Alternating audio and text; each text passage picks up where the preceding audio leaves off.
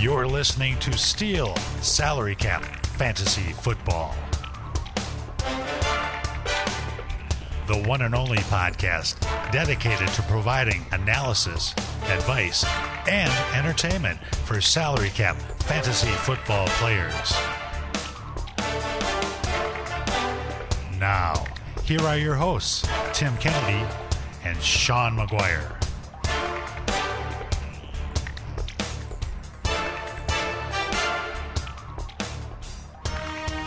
Well, gather round, everybody. It is time once again for the Steel Salary Cap Fantasy Football Podcast. I'm Tim Kennedy. I'm here with Sean McGuire.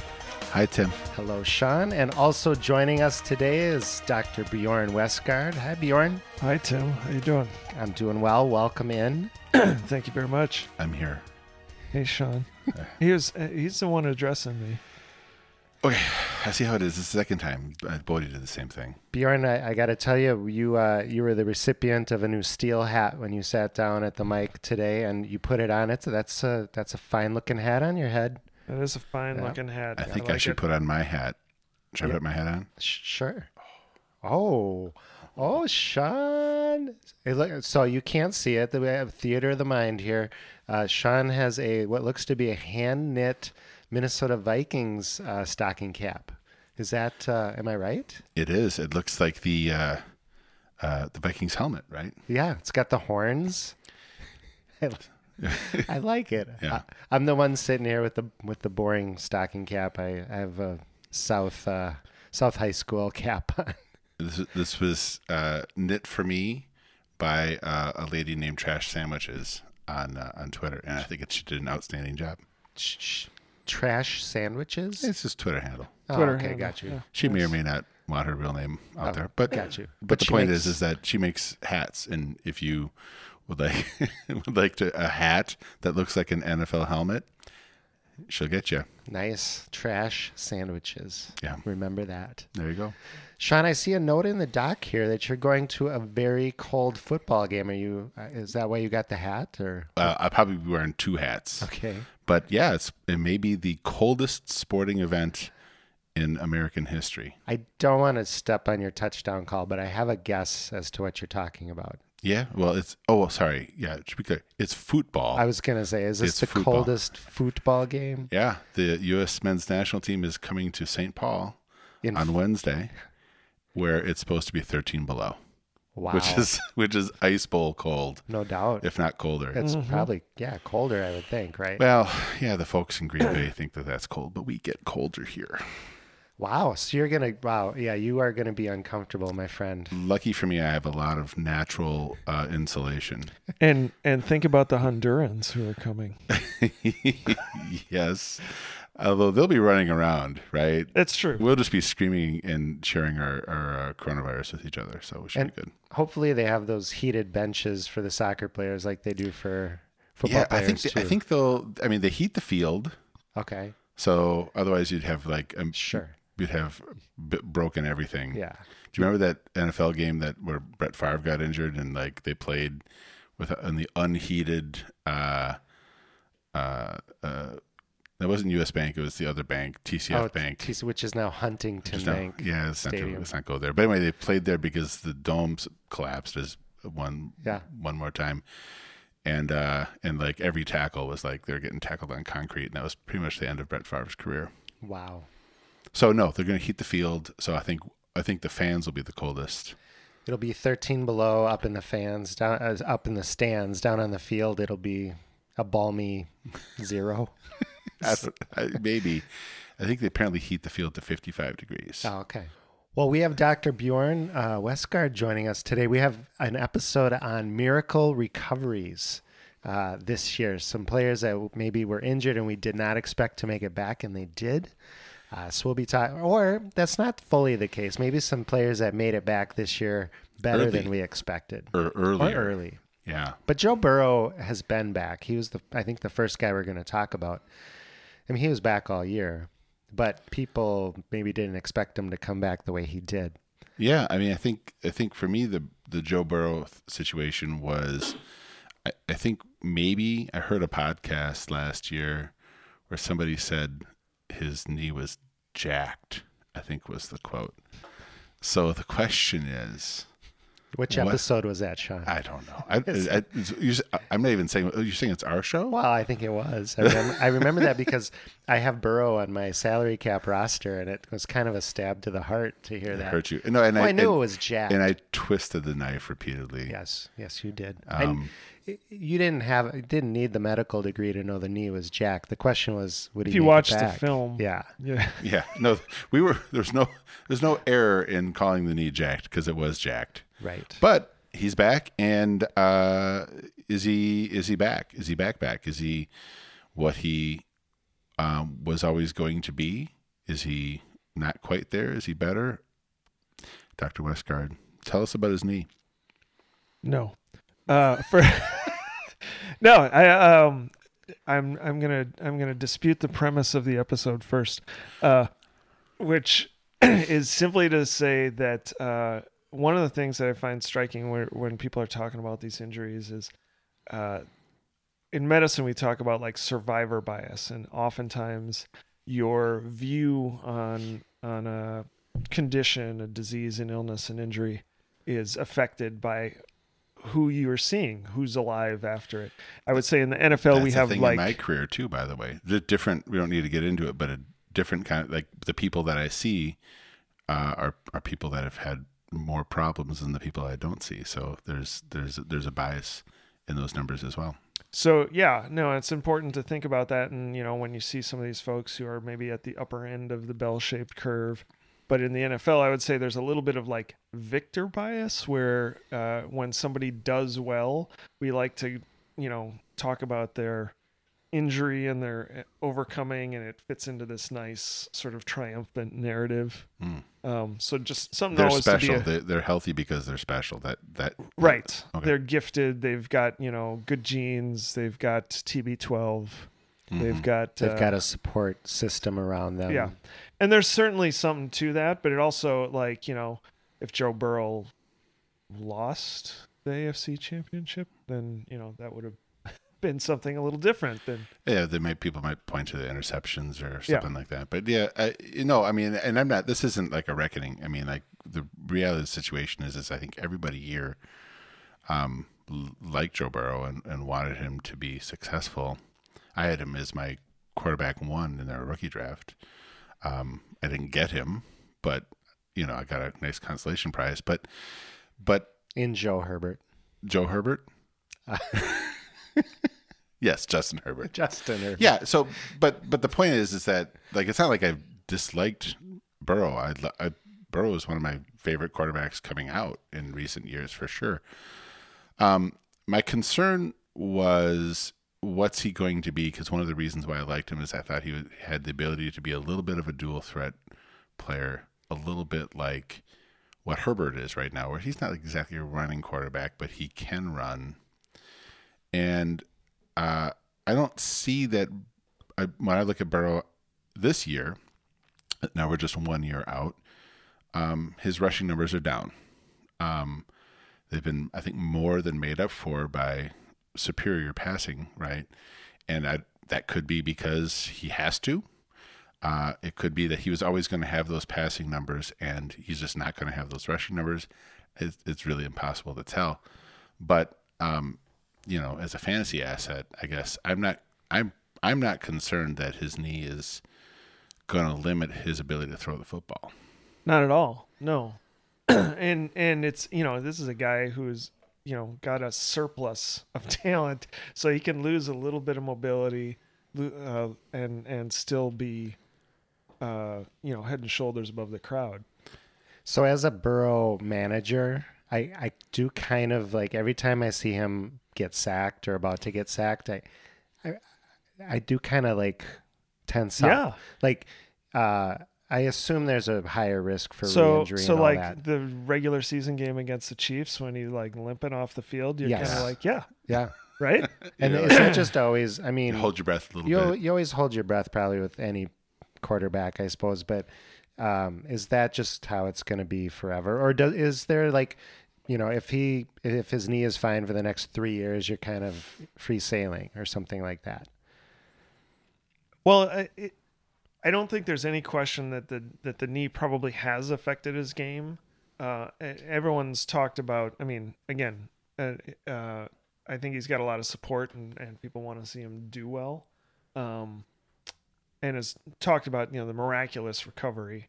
Um, he's kind of overplayed into it. I think is if you read stuff, um, his dad and others have kind of played into this narrative like, you know, this is an amazing recovery. You've never seen anything like this before. And he came back and he's like, yeah, it won't affect me at all. That was his initial statement. His right? initial statement. And then like somewhere in November December, he comes back and is like, uh, okay, yeah, I know I'm a little less mobile in the pocket and I can't really like extend the action long enough um like I used to. Um and but still, like if you watched him um in the championship game there was uh, he, he had he had several plays that he made with his legs. I mean, it wasn't great fantasy football numbers. I think 25 yards rushing, but like the play happened. He got the first down because he could run enough. right. But I also don't think the defense was expecting him to run. Yeah, that's which which made kind of a difference in whether they were no. They're treating him like Tom Brady or Yeah. Peyton Manning. Yeah, yeah so I, I think that made a little bit of a difference but he's still wrestling away from guys in the pocket and and winging it and and so I look at numbers a little bit. So between when comparing his rookie year or his half a rookie year with this year, um, his sack percentage has increased, despite the fact that he has better receivers and uh, he's the the offensive line improved quite a bit. Um, at least Pro Football Focus graded it out at, at twenty, which is okay. It, previously, it was th- they're ranked thirtieth, so that's a you never know if they're just more successful. I don't necessarily think PFF is always spot on with everything, but th- that's at least an assessment that somebody has made that their offensive line is im- improved, and he's still getting sacked more. Now maybe he's he's throwing the ball uh, downfield a little bit more. He's got uh, he's added Ja'Marr Chase who who can can do a lot of different things that might he might have a lot more incentive to hold on to the ball. So I can't say that that's the knee. it, it's a thing that I think about because because of the re-injury risk mostly. Yeah, and that's I, I guess I'm gonna question you again, Bjorn, because I don't either didn't hear the answer, maybe you didn't, but like, uh, is there is there like a window? Lawyer's supposed to do this. is there like a window that if he gets past, you know, That he's three good. three seasons with this knee, that I can kind of relax a little bit, or, Tim or is just that wants not a his thing? anxiety dealt with. Well, in any Burrow manager or Yeah, any yeah, you know, yeah. Is is is there a point where where everybody can get hurt, but is there a point where you're no longer especially worried about re-injury? I I don't think you're any more worried about re-injury in Joe Burrow at this point than you are about anybody else's knee injury. He's going to Okay. face the same things. He's wearing a brace every game. How about versus a quarterback who hasn't been injured? Oh, can we, I mean, can we get the quote? well, if you get uh, if Injured parts aren't as good as I can't remember what the quote is, but it, uh, original pa- nothing's as good as original parts, that's true. right? Um, So the risk But- of re-injury is a little higher, but I think what you're going to see in him is you're going to see similar performance to what he's done this year, and it's just going to sort of slowly decline. That mobility uh, element will probably become more of a factor as things go on. But I mean, you know, he's he's I got I say more of a factor in a negative way, meaning he's In a gonna, he- negative he's way. get older. he'll, he'll get older, older, and he'll be less mobile, and he'll become you know Tom Brady. more of Tom Brady. then yeah. yeah. he'll make Well, up maybe for not. his I mean, it's passing. not, yeah. not fair to make that comparison exactly, but I know for me, I still have him rated. I mean, this is probably uh, not a surprise to anybody. I still have him rated as a top five salary cap dynasty league quarterback. Yeah. For, I don't know if you about you. I, Yeah. For me, it's Mahomes, Allen, Herbert. Murray. Not for me. No. I'd rather have Joe Burrow than Kyler Murray right now. Well, Are, are you I- talking about I- Joe Herbert? yeah, Justin Herbert. Look, I got a, Herbert. I got a good vibe with Herbert. I, I call him Joe. I don't know what you guys call him. We're close personal friends. I thought about this, and I, sh- I should know who I have. Uh, not Lamar. I had, I had somebody. that I had. But so Kyler's not in your top five. I was just kind of. I'd rather have Burrow than, than than Kyler, Yeah, me too. just because Burrow to me has shown that he can be really effective without having to run, Right. and Kyler's not showing me that yet. Yeah, Allen, Herbert, uh, Mahomes, Burrow are Oh, Deshaun definitely- Watson, Okay. he's the other one, Okay. and, and that's That makes sense. and that's a gamble. But Yeah. but I, but there's there's enough there to if he comes back that he's a Mm-hmm. guy that I would I would rather if the Vikings were able to make a trade for any of these players, right. um, they would go in that order for me.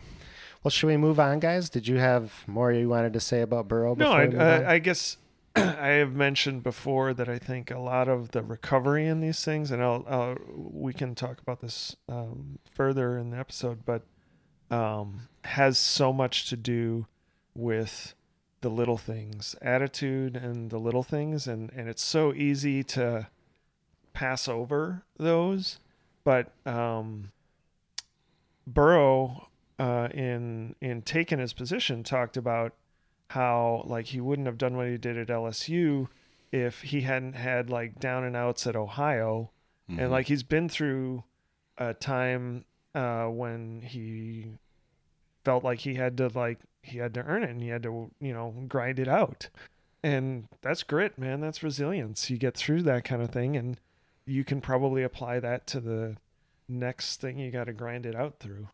Yeah, Got you. All right, well, let's talk about the next guy, Cam Akers. I think this is one that I think most people would would lay Call out miracle. as as a mir- miracle recovery. Yeah. exactly. To tear your Achilles and make it back in the same season. in full disclosure, we actually had an episode a couple weeks ago where one of the players that we were going to we were going to talk about was Sony Michel, and we, we talked about him, or at least I did.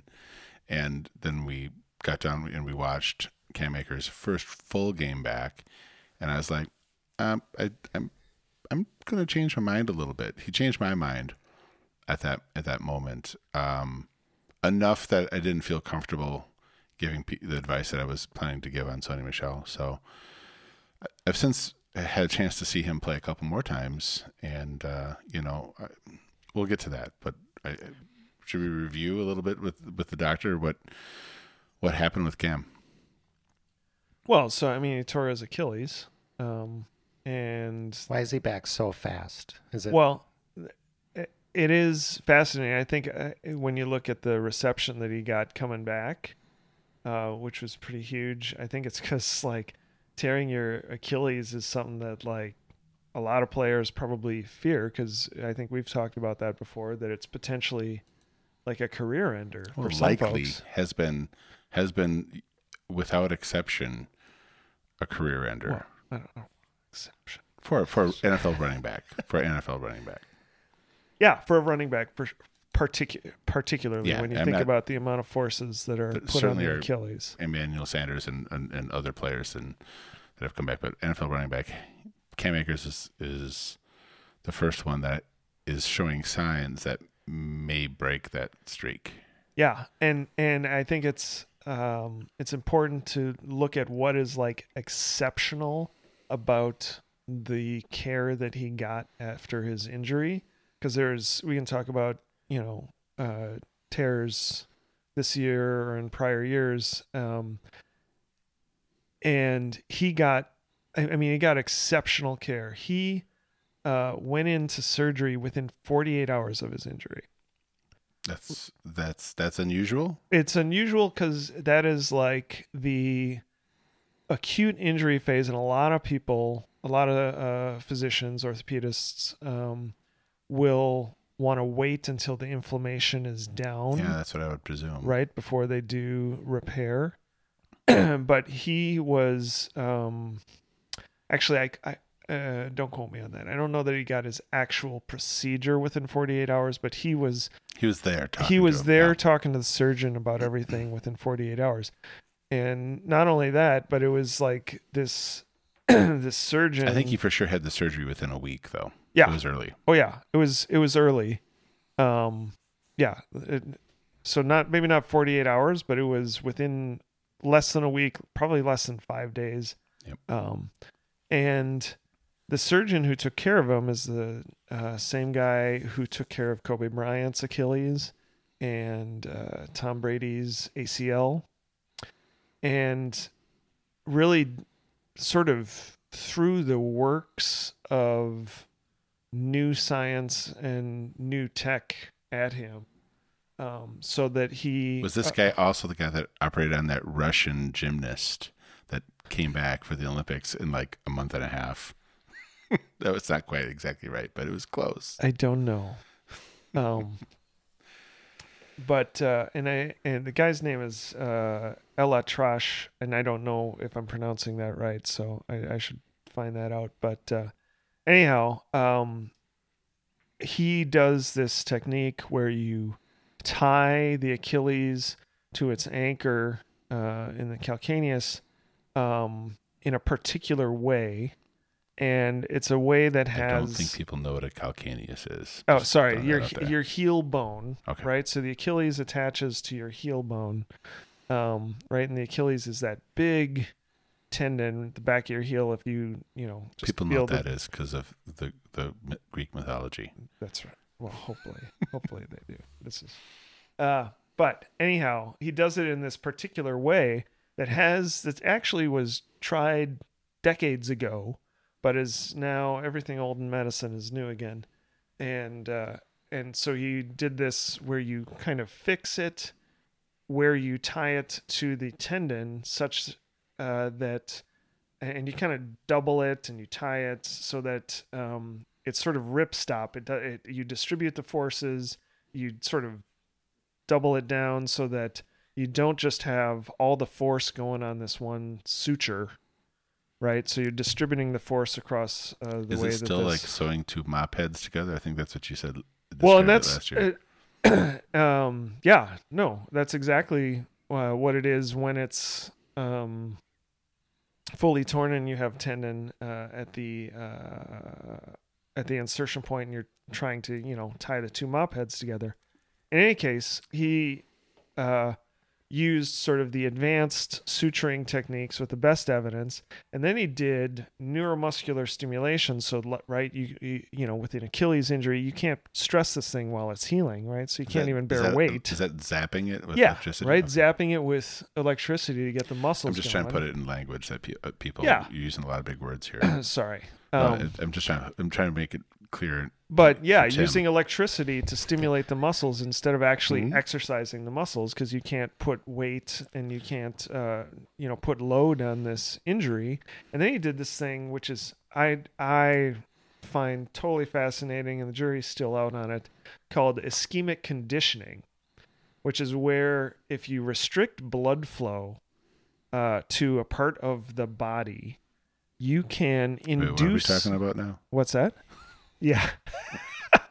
uh, I don't know if that works, but uh, certainly. Explicit. Great. Thanks, Sean.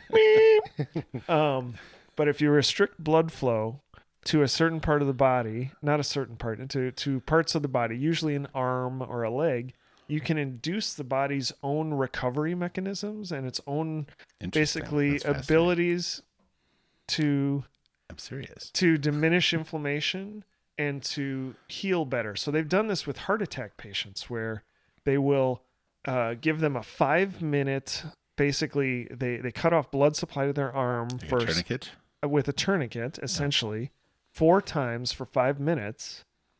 And they find that the injury after surgery is smaller than if you just do heart surgery, right? Because you have induced all of these um, hormonal, neurologic, a variety of um, immunologic elements of the body that help protect it against injury. And so that's what they did before this surgery for him.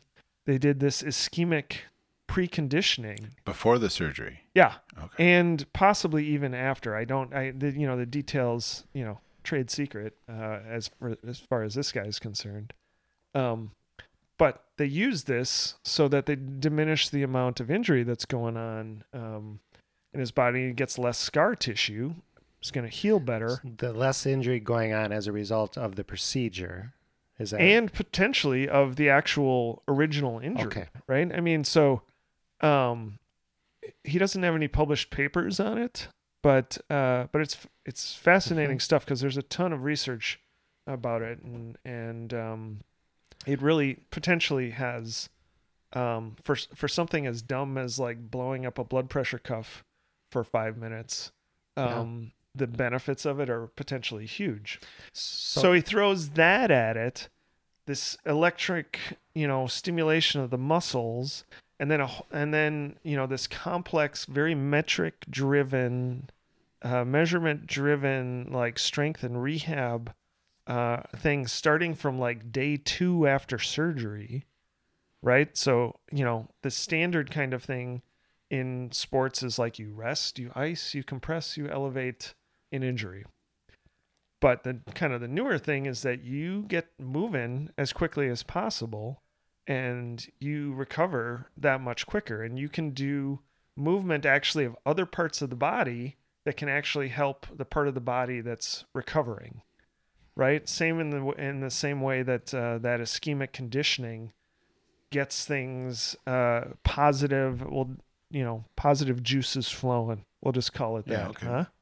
That makes sense. and so it's totally fascinating because he did he had all of these things done and then of course this this surgeon that he's working with is this guy who like apparently relates very well to NFL players like um what's his name Kupp uh got injured and he's like and and then had to leave because of fires in California or whatever had to leave his house and he's like yeah come stay at my house and so he just had the guy stay at his house while he's recovering from his surgery.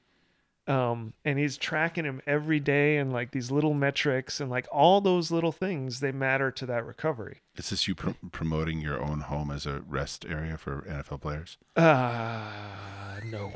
but, uh, but you know, you, you, you contrast that with the approach that you see with other players who kind of like, um, like, uh, you were suggesting maybe we chat about Marlon Mack, somebody who didn't get surgery for weeks or for like at least week and a half after his injury and who's like barely getting like the team rehab doc. I mean, he's he's got rehab resources, but you've got like a doc who invites you to his house and is measuring your recovery on a daily basis ver- versus the team doc who's like really about like let's get you on the field Mm-hmm. ultimately versus like you know how much support do you have how much uh how much is going into your recovery and i think those things make a difference Um, D'Onta Foreman is another guy who has kind of come back. He came back and uh, assisted the Titans in the absence of Derrick Henry this year. Um, it took him a long time though. Didn't it did yeah i mean he's done really well the last year or two but it took him like a year plus to to recover and um again i, I it's it's not everything and you don't want to you don't want to um blame the injured guy but No. uh you think about um attitudes like he got cut you- in 18 You can you can get injured and you can get depressed. You can get you, Yeah. you can be hard to to to see how you get back to it. You know, and it can, that can take a while. Yeah. Well, and we, I think we, um, now I'm trying to think who else we were talking about this last summer. I don't remember. Uh, Anyhow, we were just talking about how uh, the one guy had, you know, this big support system, oh yeah. and the other guy had like lost multiple family members Oh, in the year prior to. Um, that was Tarik Cohen, I think. That's right. was- It was yeah, Cohen. tree Cohen, Yeah. yeah. Yep. And and just how much that kind of thing, you know, you look at um Marlon Mack again, he was like I hung around the Colts locker room because I didn't want to get depressed. Mm. And th- that's huge versus the other guy who's like got his doc saying, "Come to my house, ill," and Yeah. Well, and the, the amazing thing with Cam Akers is really a lot of it is the time, but so I, I- I don't know exactly where I'm at with Cam Akers right now because if you actually look at the numbers, he hasn't. He's had three games where he was a primary running back since he's come back, and Hasn't been great. he, you know, he looked really good in that first game. Um, but when he actually looked at the numbers, and I realized yards per carry is not a very great metric, but 3.2 to 3.6 um, in that kind of offense to me suggests that either they're doing an especially poor job of blocking for him which can be true or or maybe he's not all the way back and we shouldn't I think a lot of the excitement for Cam Akers was um, inflated by a couple runs where he looked really good and a 40 yard reception that that tends to skew things. But when you're looking at what he's doing when he's when he's grinding out yards, it it wasn't it wasn't great. And so I'm still uh, I'm not I'm not like his career is over, but I'm also not convinced that he is going to be the Cam Akers that everybody was hoping him to be next year. Go ahead, go pick him up, and he's going to he's going to be a bell cow back who who you know dominates NFL defenses. I, yeah. I, am not there yet. This is this is what I'm saying though. It fits into this nice narrative like he's back soon, so like amazing. Um, but you know, look at the numbers. Same thing as uh, I mean, Joe Burrow less so, but kind of similar. If you look at the numbers, it may be a little different. Yeah. I'm I'm in the same boat, Sean. I, I feel like we have yet to see a running back come back from an Achilles and, and really be outstanding in fantasy.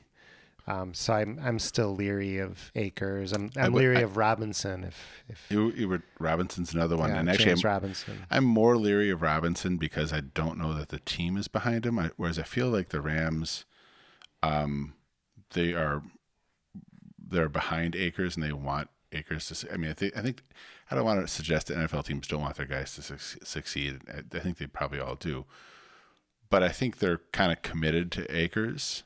yeah, there's way more invested. I mean, whereas whereas just draft the, capital. the Jaguars, yeah, but yeah. not if just draft capital, when but they, drafted, but also they just drafted Etienne.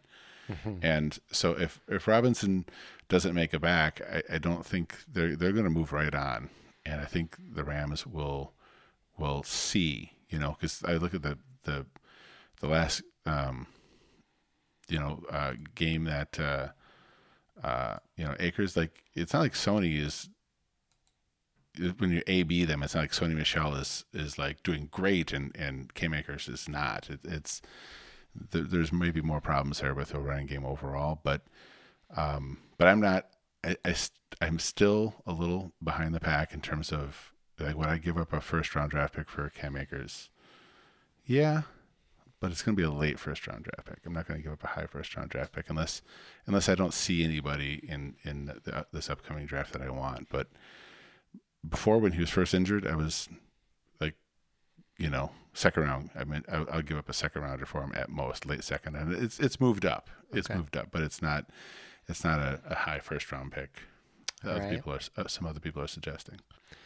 All right, I don't I don't know if this one falls into the miracle category, but it was probably an unexpectedly quick comeback to the field with Derrick Henry uh, had a Jones fracture on Halloween and is back for the playoffs or was back for the playoffs. Um, so yeah, what uh, I, I, assume you have something to, to add to that, Bjorn, about well, this recovery. That or... seemed like really quick for me for a Jones fracture. That was the. It's actually reason... pretty standard. Really? Yeah, I mean six to eight weeks for a Jones fracture, um, especially if they got at it quick and he got to rehab quick.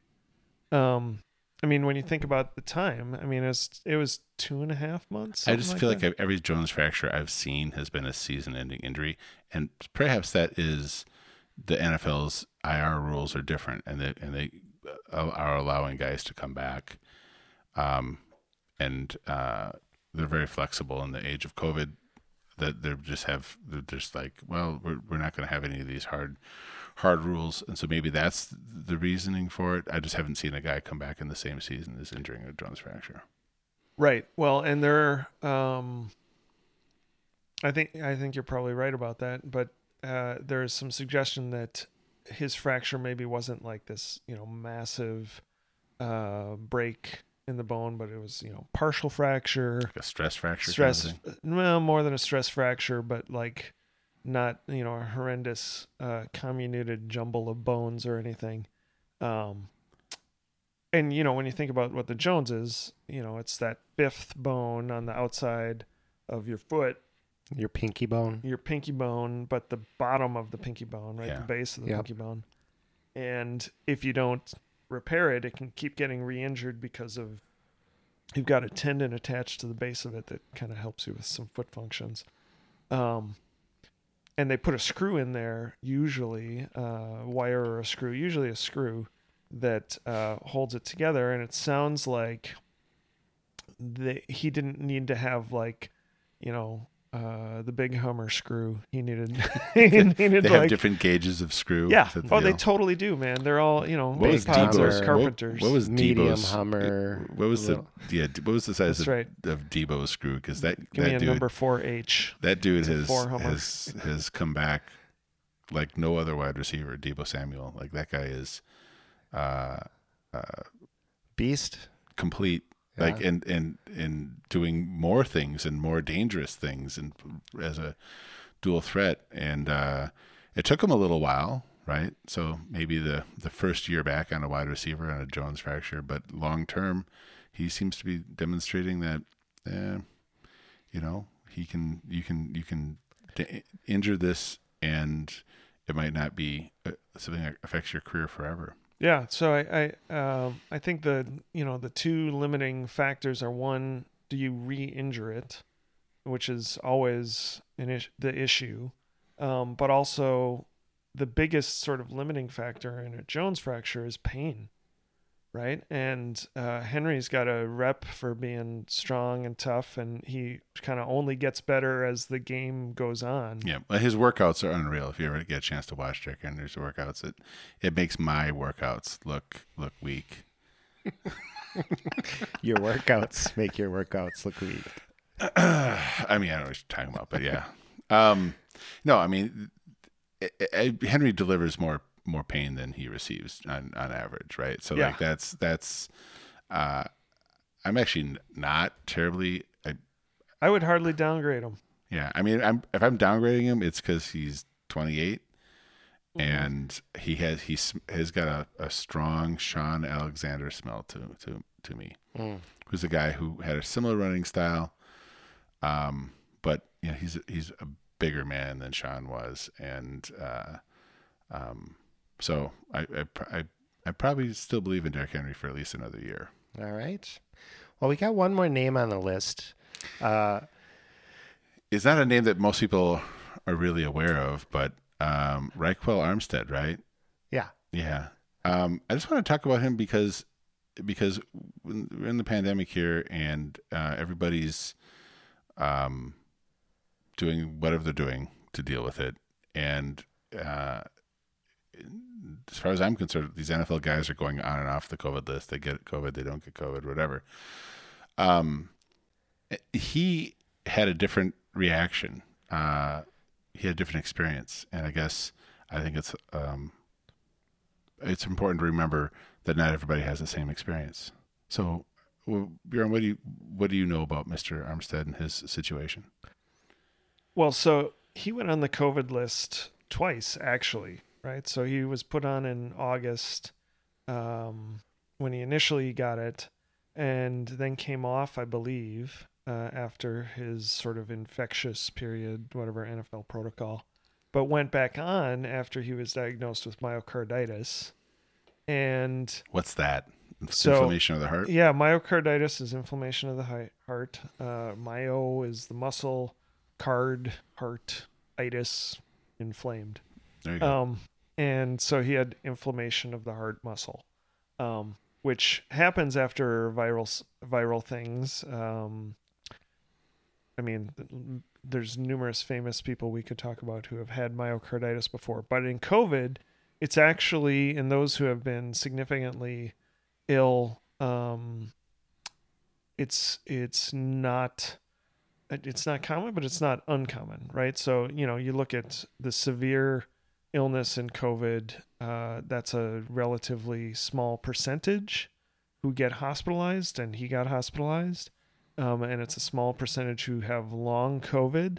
But long COVID is definitely a thing, and what comes on with long COVID is you have you know persistent chest pain, exertional shortness of breath, and a lot of that comes from the inflammation and like these little blood clots that can develop in COVID, there's a thing called immunothrombosis, which is like a mix of inflammation and blood clotting that can happen in like lung vessels. It can happen in small blood vessels in the heart. It can happen pretty much anywhere.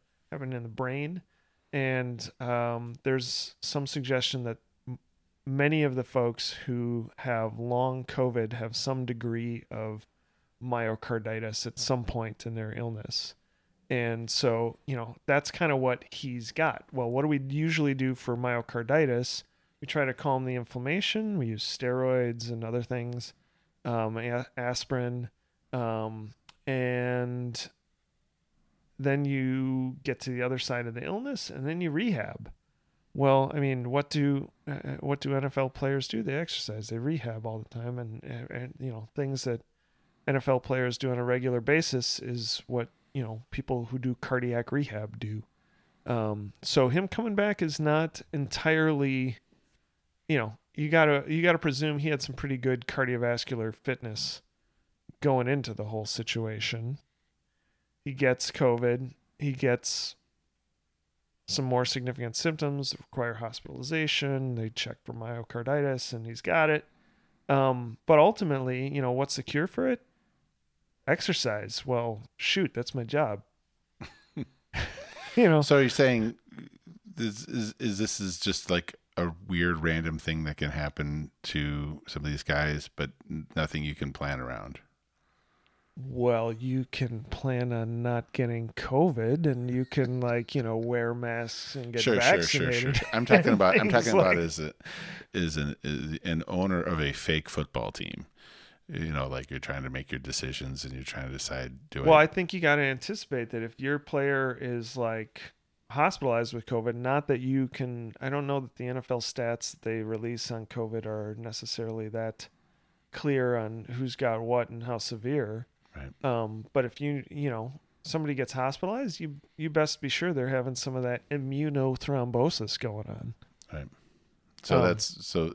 As far as I know, he's the only NFL player to be hospitalized. Um, but that, yeah, that doesn't mean it can't happen again. So Yeah, and so you know, there I think there's going to be more of this stuff that drops as we go forward. There will be people who you know had COVID and and you didn't know about it because you know not everybody's fessing up about where they are in the whole thing, and and I bet you there's going to be some stuff that drops down the road uh, with people who are not performing well or somebody's somebody's going to blame it on COVID.